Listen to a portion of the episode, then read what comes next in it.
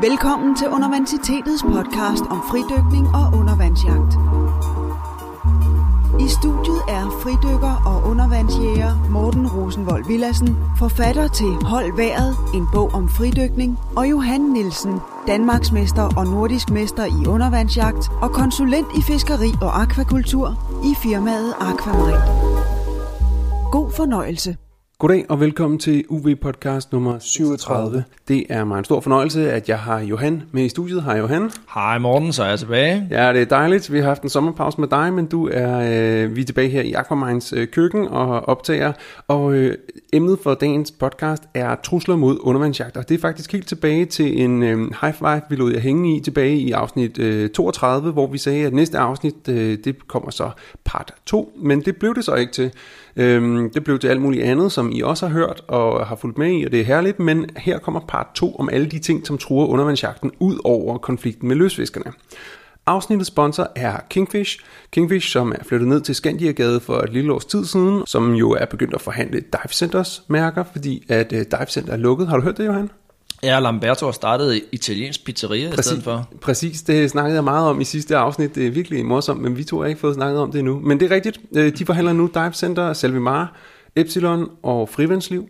Og, øhm, og de ligger som sagt nede på Skandiagade 15, og hvis man ikke lige kommer til Sydhavnen i København, så kan man bare gå på kingfish.dk. Siden sidst, Johan, hvad, kan du fortælle om, hvad der er sket? Jamen, jeg har været ude at dykke, Ja, og så er jeg blevet syg, men det er sådan lidt en anden historie. Men jeg var ude at dykke med en, der hedder Ellen fra TV2-været, og øh, hun startede med at sige, at øh, hun var ikke sikker på, om hun skulle i vandet, og sådan noget. Så sagde jeg, åh, du må, du må komme i vandet, og så jeg skal nok, øh, der er fangstgaranti og sådan noget. Så, så sagde hun, jamen det, var, det lyder rigtig godt, men hun kunne godt nok ikke dykke. Så sagde jeg, jamen du kan vel godt dykke ned til bunden af en svømmehal. Ej, det, var, det mente hun alligevel, at det var for voldsomt for hende. Så jeg var sådan rimelig øh, nervøs for, om øh, det skulle lykkes os at fange nogle fisk, og om det blev for koldt for hende og sådan noget. Men øh, vi havde bare en kanon tur ud til øh, Nordrøse Fyr, hvor vi øh, væltede os rundt i fisk og fik lavet en masse gode øh, optagelser og dronefotoer og alt muligt. Og det kommer i et indslag i TV2-været, som øh, kommer efter Vild med Dans. så, øh, og, der, og det var, øh, der var masser af fisk både. Ja, vi væltede os rundt i fisk. Det var Jakob, som jeg havde med som bådfører. Han klagede over, at han ikke kunne nå at lade sin harpun så hurtigt kom med fiskene. Og det var både torsk og... Det var både torsk og, og fladfisk, og det lykkedes mig at få Ellen til at øh, presse hende ned, og så hun kunne få harponeret sine første to fladfisk. Perfekt. Og en flot sten, som jeg lå var, den var lige ved siden af en skrubbe, som jeg ivrigt pegede på, og så nikkede hun og harponerede stenen der, som hun tænkte, at den så sådan lidt brun og aflang ud. Så vi havde en rigtig sjov tur, og hun fik fisk med hjem, og jeg tror også, det blev noget, jeg håber i hvert fald, det blev et rigtig godt øh, afsnit til uh, Vild med Dans. Ja, ja, ja, fedt. Så, øhm, så må vi håbe, at dem, der ser vild med dans, også øh, får glæde af det der undervandsjagt. Ja, samme målgruppe, tænker jeg, ikke? Helt sikkert. Nå, men det lyder fedt. Og så øhm, er vi, hvad hedder det, blevet spurgt, øh, fået dagens spørgsmål omkring, at øhm, hvad, hvordan kan det være, at der er de der surfdragter, er de ikke lige så gode våddragter til mm. at dyrke undervandsjagt i? Hvad er forskellen, og hvorfor forhandler dykkerbutikkerne ikke surfdragter? Jeg har nemlig en surfdragt derhjemme, og jeg ved ikke, hvorfor jeg skal bruge penge på at købe en undervandsjagtdragt. Og øh, det, er jo, det er jo meget normalt det der med, at man, man, man ligesom tager udgangspunkt i, hvad man har, og tænker man, mm. der, jeg plejer godt kunne holde varmen, når jeg surfer. Mm. Ja, det, det kan vi jo sige med det samme, at det er noget lort, men øh, sådan en surfdragt til, til undervandsjagt, men det er selvfølgelig jo glimrende til en starter, og man vil jo også kunne bruge den i juli og august, mm. øh, når vandet er rigtig, rigtig varmt i, i kortere tid, men, men selv der, der vil den blive ret kold øh, efter kort tid, fordi Blandt andet fordi der typisk ikke er hætte i, mm. og de der aftagelige hætter, det, det forsager altid en masse vandudskiftning i dragten, så det er altså bedre med en, en rigtig jagtdragt, hvis man i hvert fald skal ud og købe en ny, så, øh, så er der simpelthen ikke noget, der slår en, øh, en rigtig øh, undervandsjagtdragt. Nej, og så er der jo også det, at, at grunden til, at, at folk ikke fryser, når de surfer, det er jo fordi, at de knokler meget mere. Altså, ja, man er ude af vandet, ikke? Jo, jo, jo. Det er altså, væsentligt. I undervandsjagt foregår ved en lavere intensitet, og så er der øh, du er ude af vandet, øh, når du surfer, og i undervandsjagt er du nede i vandet. Men, øh, men du, altså, særligt sådan noget bølgesurf, der ligger de crawler og virkelig, øh, virkelig arbejder hårdt. Så, så det, øh, det er altså derfor, og man kan sige, at surfdragter er jo lavet til bevægelighed, altså mm. i særligt i overkroppen, og det er de jo rigtig gode til. Øh, og det har man ikke i samme grad behov for som undervandsjæger. Øh, så derfor prioriterer undervandsjagtdragterne varme i højere grad, hvilket er mere relevant for en undervandsjæger, i hvert fald i Danmark. Og jeg vil sige, altså i forhold til, til udstyr, så, så har jeg jo sådan kæphest med, at dragten, det er noget af det vigtigste udstyr. Folk de går altid op i deres harpuner, om der ruller og trisser og to elastikker og sådan noget. Det er efter min mening knap så vigtigt, men dragten er noget af det allervigtigste udstyr, fordi har man en behagelig dragt, hvor man kan holde varme i, i mange timer, så er det virkelig noget, der gør, at man fanger mange fisk, mange mm. ekstra fisk, i forhold til hvis man kun havde en surfdragt og kun kan holde varme i et kvarter. Ja. Så køb en god dragt, Yes, og hvis man ikke er en standardstørrelse, så køb en målsyet. Altså man kan godt mm. starte med at købe en standardstørrelse i våddragt, og hvis man er glad for det, og aldrig nogensinde fryser, så øh, behøver man jo ikke en andet, men hvis man på et tidspunkt tænker, ah, det er måske lige det køligste, så er der næsten med 100% sikkerhed øh, noget at hente ved at få en målsyet Mm. Godt, vi skal til dagens emne. Ja. Yeah. Og øh, det er jo som sagt trusler mod undervandsjagt. Vi har været forbi omkring øh, konflikten med løsfiskerne. Man kan som sagt gå tilbage til uvpodcast.dk-32 for at høre vores interview med hvad hedder det, Danmarks Sportsfiskerforbund, og hvor vi ligesom øh, snakker omkring den konflikt, der kan være med undervandsjagt om natten og løsfisker. Og det er især undervandsjagt om natten, der, der ligesom er på spil der. Men øh, det vil jeg anbefale, at I går tilbage og lytter til. Men øh, lad os tage fat på nogle af de andre ting, som er der. Og den første, det er øh, truslen fra erhvervsfiskerne. Øhm, man kan sige, at historien har jo vist os med forbuddet i Øresund, at øh, det er en reel trussel. Det er ikke bare mm. noget, vi finder på. Altså, der var et tidspunkt, at, øh, at erhvervsfiskerne fik forbudt, at man måtte øh, fange øh, fisk med harpun i Øresund. Og det handler om, at de har en, en, en, en rettighed øh, til at ligesom lave øh, ekstra stram øh, fiskerilovgivning i deres lille lokalområde. Øh, så derfor valgte erhvervsfiskerne, fordi de var kede af, at undervandsjægerne fangede så mange ål, som der var rigtig mange af i Øresund på det tidspunkt, så valgte de simpelthen at stramme lovgivningen, så de forbød et redskab, som de i forvejen ikke selv brugte, men på en måde, så det ligesom kunne ramme øh, undervandsjægerne, som egentlig jo er betegnet som lystfiskere. Så det er sådan en lille smule en lille smule øh, urent trav eller, eller dårlig stil, at de, ja, ligesom, at de forsøgte at, at, at ramme nogen, øh, nogen, som egentlig ikke, altså, de, de brugte en rettighed til at ramme nogen, som de egentlig ikke, det, det var slet ikke tænkt, at det skulle gøres på den måde. Men det gjorde de. Øhm, man kan sige, baggrunden var jo, at der blev, var der en, en, en del, hvad skal man sige, øh, løsfiskere, altså undervandsjæger, som fangede alt for mange ål, tror jeg godt, vi kan sige, øh, og tjente en masse penge på at videresælge de ål. Mm. Øhm, Hvilket jo også er forbudt jo i forvejen. Det er forbudt på grund af omsætningsforbuddet, øhm, og fordi at, at man skal have en licens for at videresælge fisk osv. osv. Øhm, og det, det gjorde de altså, og nogle af dem, det var, det var ret mange, store mængder og store penge. Øhm, og det var de trætte af, de der erhvervsfiskere, og det kan man sådan set godt forstå, men øhm, gjorde så det, at øh, de fik det helt forbudt.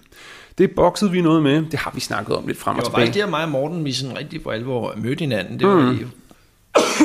Jamen, jeg er som sagt øh, syg på tiden, det beklager jeg. Men øh, vi mødte hinanden der, og, og for at gøre en lang historie kort, så øh, efter øh, et langt og succesfuldt øh, arbejde, så, så fik vi jo ophævet forbud mod øh, undervandsjagt i Øresund. Nemlig i 2010.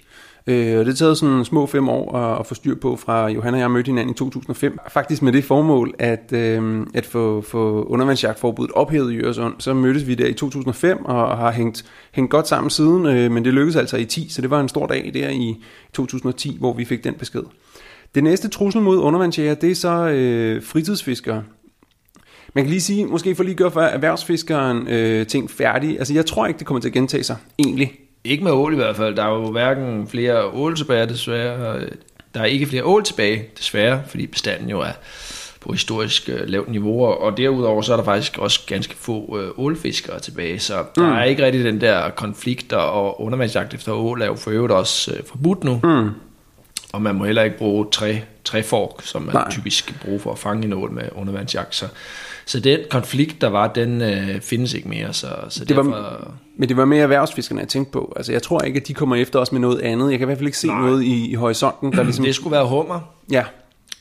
Men det kan vi tage fat på med den næste så. Ja, men øh, det... Øh, i Limfjorden, der, der er jo en, øh, en stor bestand af, af hummer, og der er et stort øh, og vigtigt øh, erhvervsfiskeri efter øh, sorthummer, og også et meget stort øh, fritidsfiskeri efter sorthummer i Limfjorden.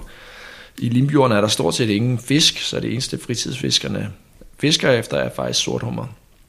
Og, øh, og det, er jo, øh, det er jo ikke fordi, at undervandsjagt truer bestanden af, af sorthummer, men, øh, men det her øh, misundelsesforbud, som, som faktisk øh, var det, der var tale om i Øresund, det kunne meget nemt også komme med, øh, med de her hummer i Limfjorden, så, så man skal virkelig tænke på, at man kun skal fiske hummer øh, til, til eget forbrug øh, og udvise øh, god etik og mådehold og lade være med at lægge grindedrabsbilleder på, på Facebook, hvis man har haft en, en god dag med, øh, med hummerfiskeri, fordi det, det tror jeg faktisk er noget reelt konflikt, som kunne komme øh, det her med, at, at der er nogen, der synes, at undervandsjægerne fanger for mange hummer, og det er også for dårligt, og det er alt for nemt, og de stjæler dem fra vores ruser, og det skal være mm. forbudt, og så videre. Ja, der er jo også en, en, et særligt forhold, fordi at du må jo ikke undervandsjage i nærheden af andre folks garn og ruser. Der er sådan en 150 meters afstandsregel, men det er der jo rent faktisk ikke, når du fanger med hænderne. Øh, så du må jo godt snorkeldykke i nærheden af garn og redskaber, og det ser jo lidt forkert ud, når en undervandsjæger kommer op med en, øh, en hummer i hånden, lige ved at have dykket ned ved siden af et hummergarn eller net. Så der skal man også virkelig tænke sig om, øh, mm. hvor man dykker og hvordan man opfører sig. Og bare fordi at det er tilladt, så er det måske ikke særlig smart i det hele taget at svømme øh, ved siden af, af, af garn og net og sådan nogle redskaber. Nej, også for ens egen uh, sikkerhed jo, Præcis. med, med de her garn, som det tit er, man uh, fisker hummer med i Limfjorden. Mm. Mm. Men øh, det er i hvert fald en, øh, en løftet pegefinger til folket om at øh, tage hensyn til vores allesammens fælles øh, fremtid for øh, undervandsjagt efter hummer. Og det næste meget konkrete trussel faktisk, det, øh, det har været harmonisering af EU's øh, fiskeripolitik og fiskeriregler, som der pt. foregår en masse øh, arbejde med. Og der var der i det første udkast i, øhm, under den paragraf, der hedder forbudte fiskeredskaber, altså fiskeredskaber, der skulle være forbudt i hele EU, på grund af, at de er så skadelige. Det var blandt andet dynamitfiskeri og fiskeri med gift, som vi jo sikkert godt kan blive enige om, at det er skadeligt og bør være forbudt i hele EU. Men der var undervandsjagt om natten og undervandsjagt med flasker også øh, kommet med ind under den kategori. Altså noget, der burde være forbudt i hele EU. Og det skyldes nok, at der jo i nogle sydeuropæiske lande er forbud mod undervandsjagt om natten og undervandsjagt med flasker. Og det er, jo, øh, det er jo fint nok, at øh, de ønsker at opretholde øh, de forbud, men det skal jo ikke være et, et fælles EU-regel, fordi der er jo slet ikke noget, der taler for, at undervandsjagt om natten og undervandsjagt med flasker skulle være en generelt skadelig fiskeform, ligesom for eksempel dynamitfiskeri. Så det havde vi i undervandsjagtudvalget øh, stort arbejde med at få øh, overbevist øh, skal vi lige se, øh, kommissionen om, at det skulle pilles ud af deres øh, forslag til øh, en ny fiskeripolitik, og det lykkedes faktisk. Og da kommissionen så øh, gik over og skulle øh, præsentere forslaget fra parlamentet, så tog parlamentet så udgangspunkt i det oprindelige forslag, hvor det så stadigvæk var med i. Så måtte vi til at skrive endnu en gang ned til parlamentet om, at det her det skulle pilles ud, og det skulle være regionaliseret, altså det her med, at de enkelte EU-lande selv kan bestemme, om de ønsker at opretholde de her forbud eller ej. Og det seneste kompromisforslag, som det ser ud nu, det er, at øh, det er altså taget ud, det her med, at undervandsjagt om natten og undervandsjagt med flasker skal være et generelt forbud mod i EU. Så det, øh, det er meget glædeligt, men sagen er faktisk ikke uh, slut endnu, altså i og med, at det ikke er vedtaget endnu, så, så vi ved ikke helt endnu, om det bliver en dreng eller en pige. Mm, men vi har ligesom, øh, altså vi, jeg, jeg var meget imponeret af undervandsjagtudvalget, og øh, særligt din hurtighed, øh, hvad, hvad det angår, og, og så så hjælper det også, at vi kender nogle folk, øh, som sidder øh, inden, inden for murene, hist og pist, som mm. vi, vi kunne øh, få noget hjælp af. Og, øhm, og, og det, var, øh, det var mest det sådan, okay, hvem tager vi fat i? Er der nogle danske politikere, vi kan rykke på? Okay, det her øh, er en rigtig, rigtig god øh, forslagstekst. Vi skal lige have den oversat til engelsk. Hvem klarer det? Og bum, bum, bum, så havde vi faktisk fat i de rigtige folk, og havde forsynet dem med nogle gode argumenter, og øh, forklaret dem, hvorfor tingene skulle ændres, øh, sådan at vi mm. kunne opretholde det her. Men ellers havde, altså, var der ikke nogen, der havde gjort noget, så var det sandsynligvis blevet forbudt. Øh, af undervandsjage med flasker, og det var også blevet forbudt af undervandsjage om natten. Og det var så kommet inden for ganske få år. Ja, det er endnu en god grund til at bakke op om undervandsjagtudvalget. Det er faktisk anden gang, at vi får forbudt sådan et uh, forbud. Der er der også på et tidspunkt, da løsfiskerne også kom med et forslag om, at undervandsjagt om natten skulle være forbudt, dengang uh, den danske fiskerilov blev, uh, blev revideret, hvilket vi også fik uh, skudt ned uh, undervandsjagtudvalget. Så uh, det, uh, vi følger op på, øh, på EU-reglerne og sikrer, at vi kan blive ved med at undervandsjage. Mm, og bare lige for en god undskyld, altså med at støtte undervandsjagtudvalget, det er et like på Facebook er jo altid, men det, det det handler om, det er at melde sig ind i, øh, i Dansk Sportsdykkerforbund, øh, og det gør man ved at melde sig ind i en klub, som er medlem af Dansk Sportsdykkerforbund. Det næste vi, øh, trussel, vi ser som øh, en trussel mod undervandsjagt, det er terrorlovgivningen.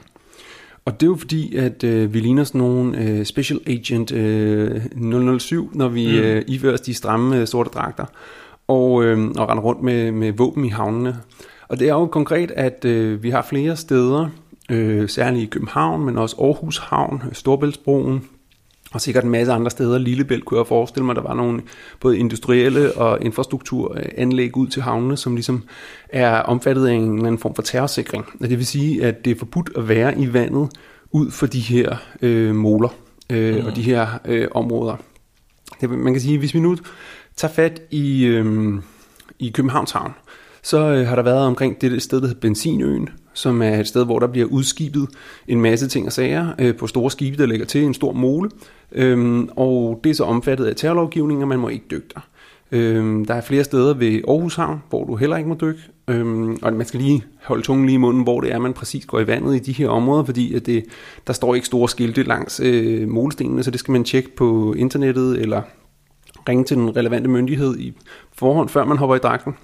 Men så var der jo faktisk øh, Storbæltsbroen, som i lang tid var sådan et sted, hvor vi ringede ind og opgav vores CPR-numre og alle sådan nogle ting. Men det er ligesom, jeg ved ikke rigtigt. Det er Ja, ligesom, det er ligesom gået lidt i sig selv, ikke? Jo, lige præcis. Det var sgu også en mærkelig form for terrorsikring, at man bare skal ringe ind og sige, at man dykker der, så kunne man godt få lov at, at ligge ved pille 5. Men hvis ikke man havde ringet ind, så var man nok en terrorist. Altså, jeg ved ikke, om de tænker, at terroristerne ikke kan finde ud af at betjene telefonen, eller... Det tror, jeg tror det er det. Men øh, i hvert fald, så, så er der ikke øh, nogen hvis man siger, hysteri med at skulle ringe ind til Storbæltsbroen. Øh, jeg vil tro, at dem, der stadig arrangerer konkurrencer, at de gør det. Øh, og så er der sådan nogle hensyn til i forhold til sådan noget sok og, og sådan nogle ting. Altså, at det er meget rart, at Øhm, fordi der er nogle gange nogle bilister, der ringer til SOK, hvis de ser en øh, kajak øh, uden øh, mand, og så en, en mand, der ligger i vandet ved siden af. Og så hvis der nu ikke er sat dykkerflag på kajakken, så, øh, og, og manden han ligger undervandsjæger, så, så er det jo, altså, det er jo, det er jo meget sund øh, opførsel af, at bilister så ringer til SOK, men, øh, men, men det, det kan vi... vi det skete faktisk for. Henriksen, og der, der han lå ude ved Sprogø og, og undervandsjagede med et dykkerflag. Og øh, der, der sendte de en helikopter ud og kiggede på hans dykkerflag, og så ind igen. Ja. Og da han kom i havn, så var de så, tog de fat i ham og sagde, at det var ham, der havde ligget der, og det sagde han, det var det, og så sagde de, at du havde jo et dykkerflag, så det var fint nok. Men jeg tror faktisk, hvis ikke han havde haft et dykkerflag, så øh, kan man faktisk godt uh, få lov til at betale for den der helikopter, hvis man har opført sig uh, sådan uforsvarligt. Det kunne man godt forestille sig. Øh, så, så det er jo i hvert fald noget, man lige skal være meget opmærksom på, når man dykker de steder der, man har styr på sine mm. dykkerflag og, og så videre. Men altså, det, den der med terrorlovgivning, den, er, altså, den breder sig. Jeg ved også, de er i gang med at snakke om det op ved Hanstholm Havn, som de er i gang med at udvide i øjeblikket. Mm. At løsfiskerne ikke får adgang til at fiske fra målerne, måske alle steder, eller måske kun nogle steder. Men der er ligesom sådan en ongoing debat med, hvor meget øh, af de her øh, store anlæg, der ligesom skal være åben for offentligheden. Og det er klart, at, at vi... Øh, Ja, det er jo en syge i samfundet, det der terrorsikring. Altså, det er jo en hel industri af ja, ja. det der med at at varetage terrorsikkerhed og så videre, og der, det er sådan det umulige argument at modbevise det, det her med, øh, jamen det er for vores sikkerhed, og mm, mm. vi kan aldrig være forsikret og sådan noget. Det er jo virkelig vanskeligt at, at modsige det argument, ikke? Jo, jo, men øh, det ender med at være os, der bliver sat i fængsel i stedet ja, for terroristerne. Ja, og undervandsjæg, ikke? Det vil jo, men næsten være værre. Det er også det, jeg mener med, at vi bliver sat i fængsel, ikke? Så man, kan, man må ikke være nogen steder efterhånden. Ja. Øhm, nå, men det, det er altså terrorlovgivningen.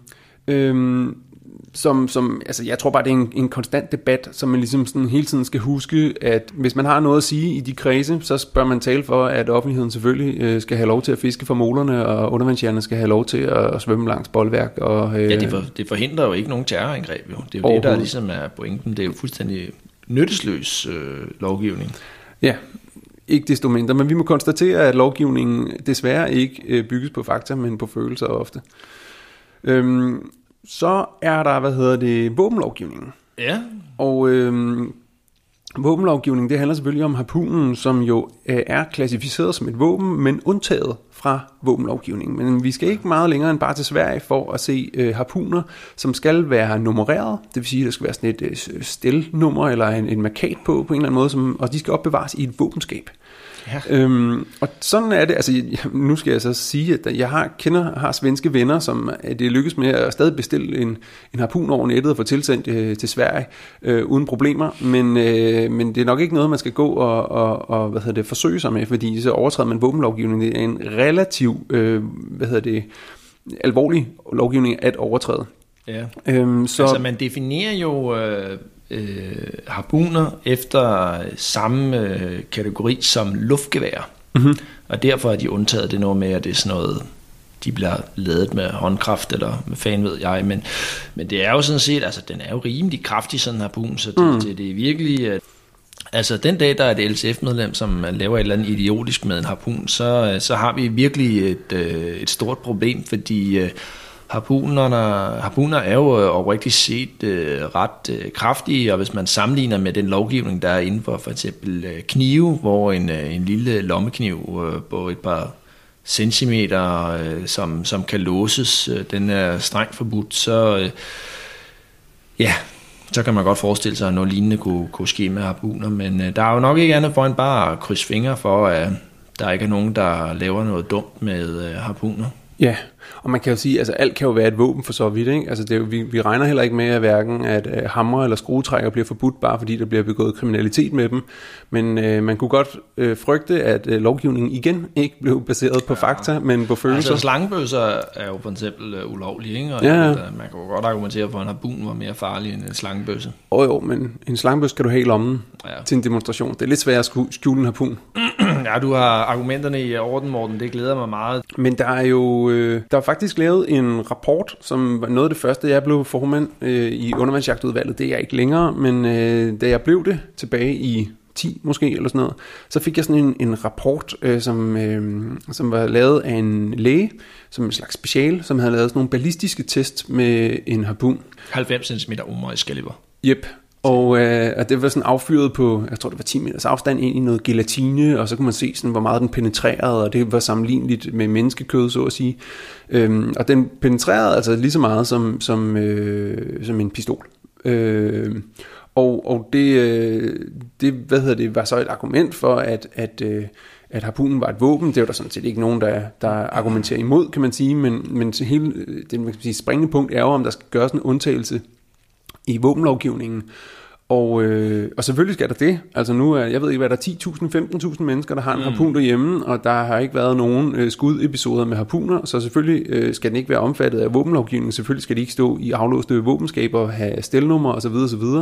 Det vil være fuldstændig overkill, men, øh, men hvad hedder det, men man skal bare huske på, at det stadig er et våben, og det er stadig et farligt våben, og man skal tænke sig om, øh, når man bruger øh, sin harpun. Der var i, i øvrigt øh, en overskrift her for øh, en måneds tid siden, med en, en øh, dreng øh, ramt af harpun, eller et eller andet. Og det, det handlede om, det var, at der var øh, en far eller en mor, der havde lagt en harpun på en dobbeltseng, øh, og han, havde, han var en 13-årig dreng, der havde løbet i huset, og løbet ind i harpunen og fået den i benet.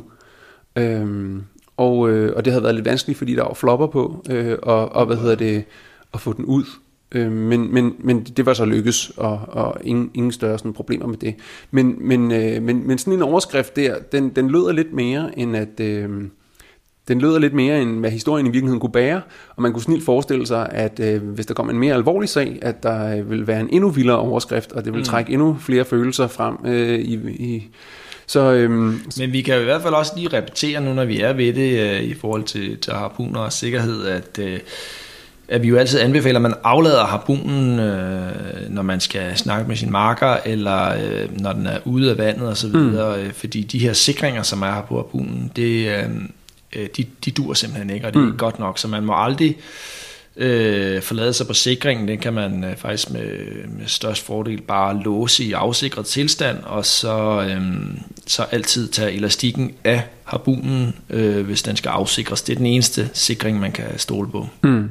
Og så kan vi opfordre til, at man altid har øh, en prop på enden af harpunen, så der ikke ligger et spids spyd øh, hverken i sengen eller nogen andre steder i husholdningen, i bilen eller hvor det er, men man har sådan en prop. Og man kan bruge en øh, korkprop fra en vinflaske, eller man kan klippe nogle gamle elastikker i stykker, og så tage dem og sætte dem på spydet, og på den måde øh, forhindre, at der sker uheld.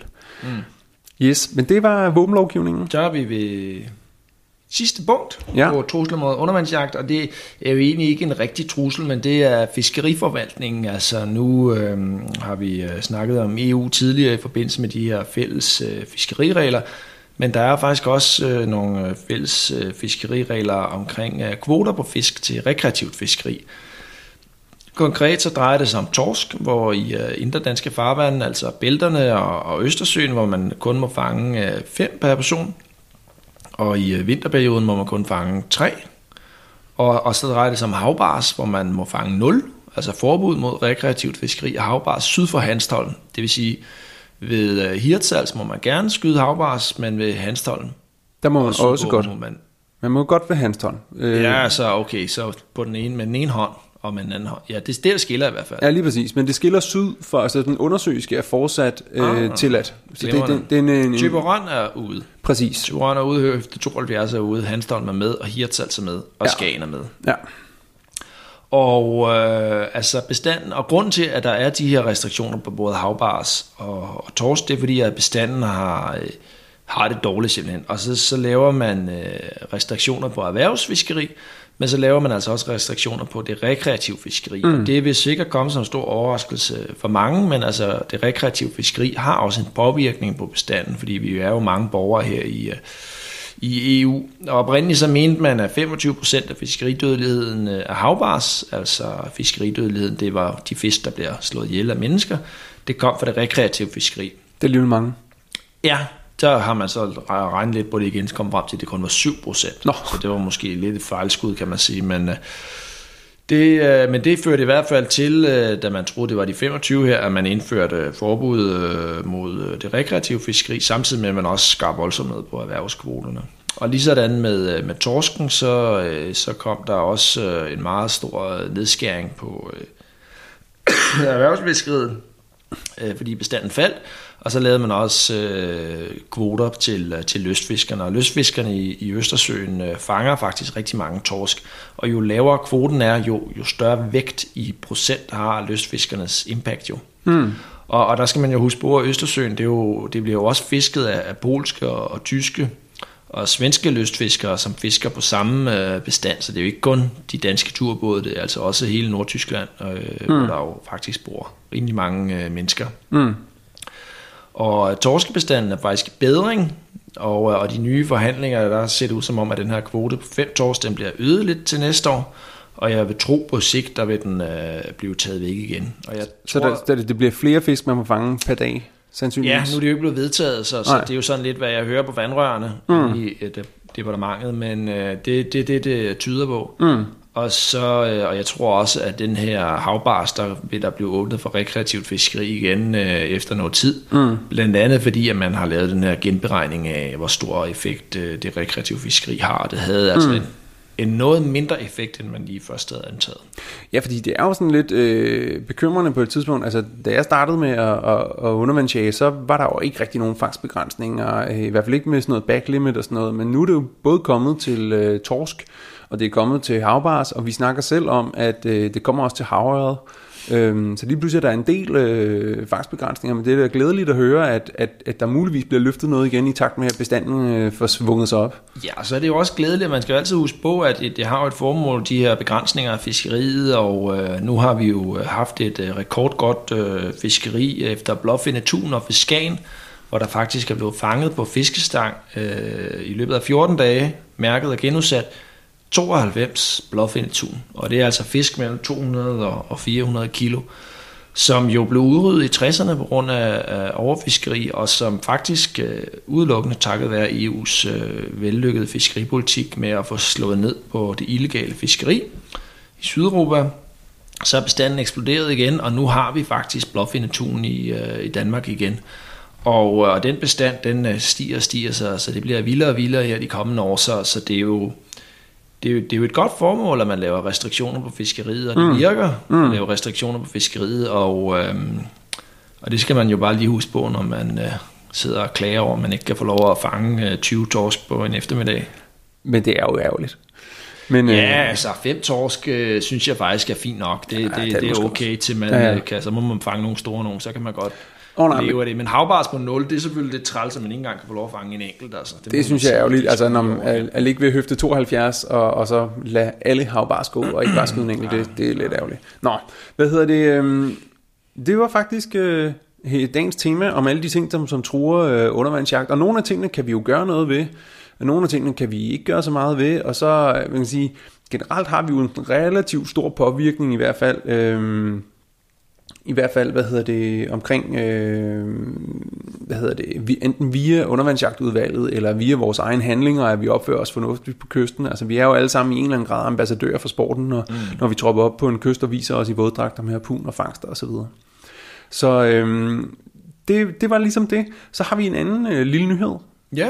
Øhm, og det handler omkring øh, et projekt, vi har kørende, du og jeg, Johan, næste år. Ja. Vi kommer til at, øh, vi, vi går til filmen Ja, vi går til filmen. Vi er faktisk øh, blandt andet øh, ud fra den her store succes, øh, vi har med, øh, med det her podcast, har Nordea-fonden øh, valgt at støtte os, og, og vores fælles styrklub Regina Majs med 675.000 til at lave fem kortfilm omkring undervandsjagt i sådan lidt, eller det her format her, men selvfølgelig så på, på film, ikke? Mm.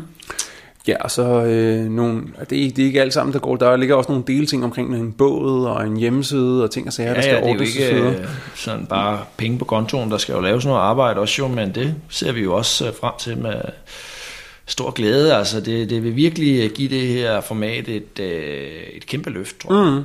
Så det øh, bliver UV-podcast, jeg skal lige sige, UV-podcast kommer jo til at køre fortsat videre en gang om måneden, øh, men øh, det, sideløbende det, så har sideløbende med det, så har Johan og jeg så øh, tænkt os at lave nogle film her i løbet af 2019. Mm. Det glæder vi os rigtig meget til. Øhm, så inden vi når til øh, dagens tip, så, øh, så skal jeg lige nævne, at vi har jo vores sponsor, Kingfish, som øh, støtter det her øh, podcast. Og øh, Kingfish havde også været så venlig at sponsere os med en bøje hver til udtalelsestævnet. Øh, en Epsilon Patrol Board som er sådan en, en ja, de fås ikke større, så længe de er tilladt til konkurrencer. Den er 118 gange 70 cm, og øh, man kan, jeg tror, den, der står faktisk, at den kan bære 110 kilo.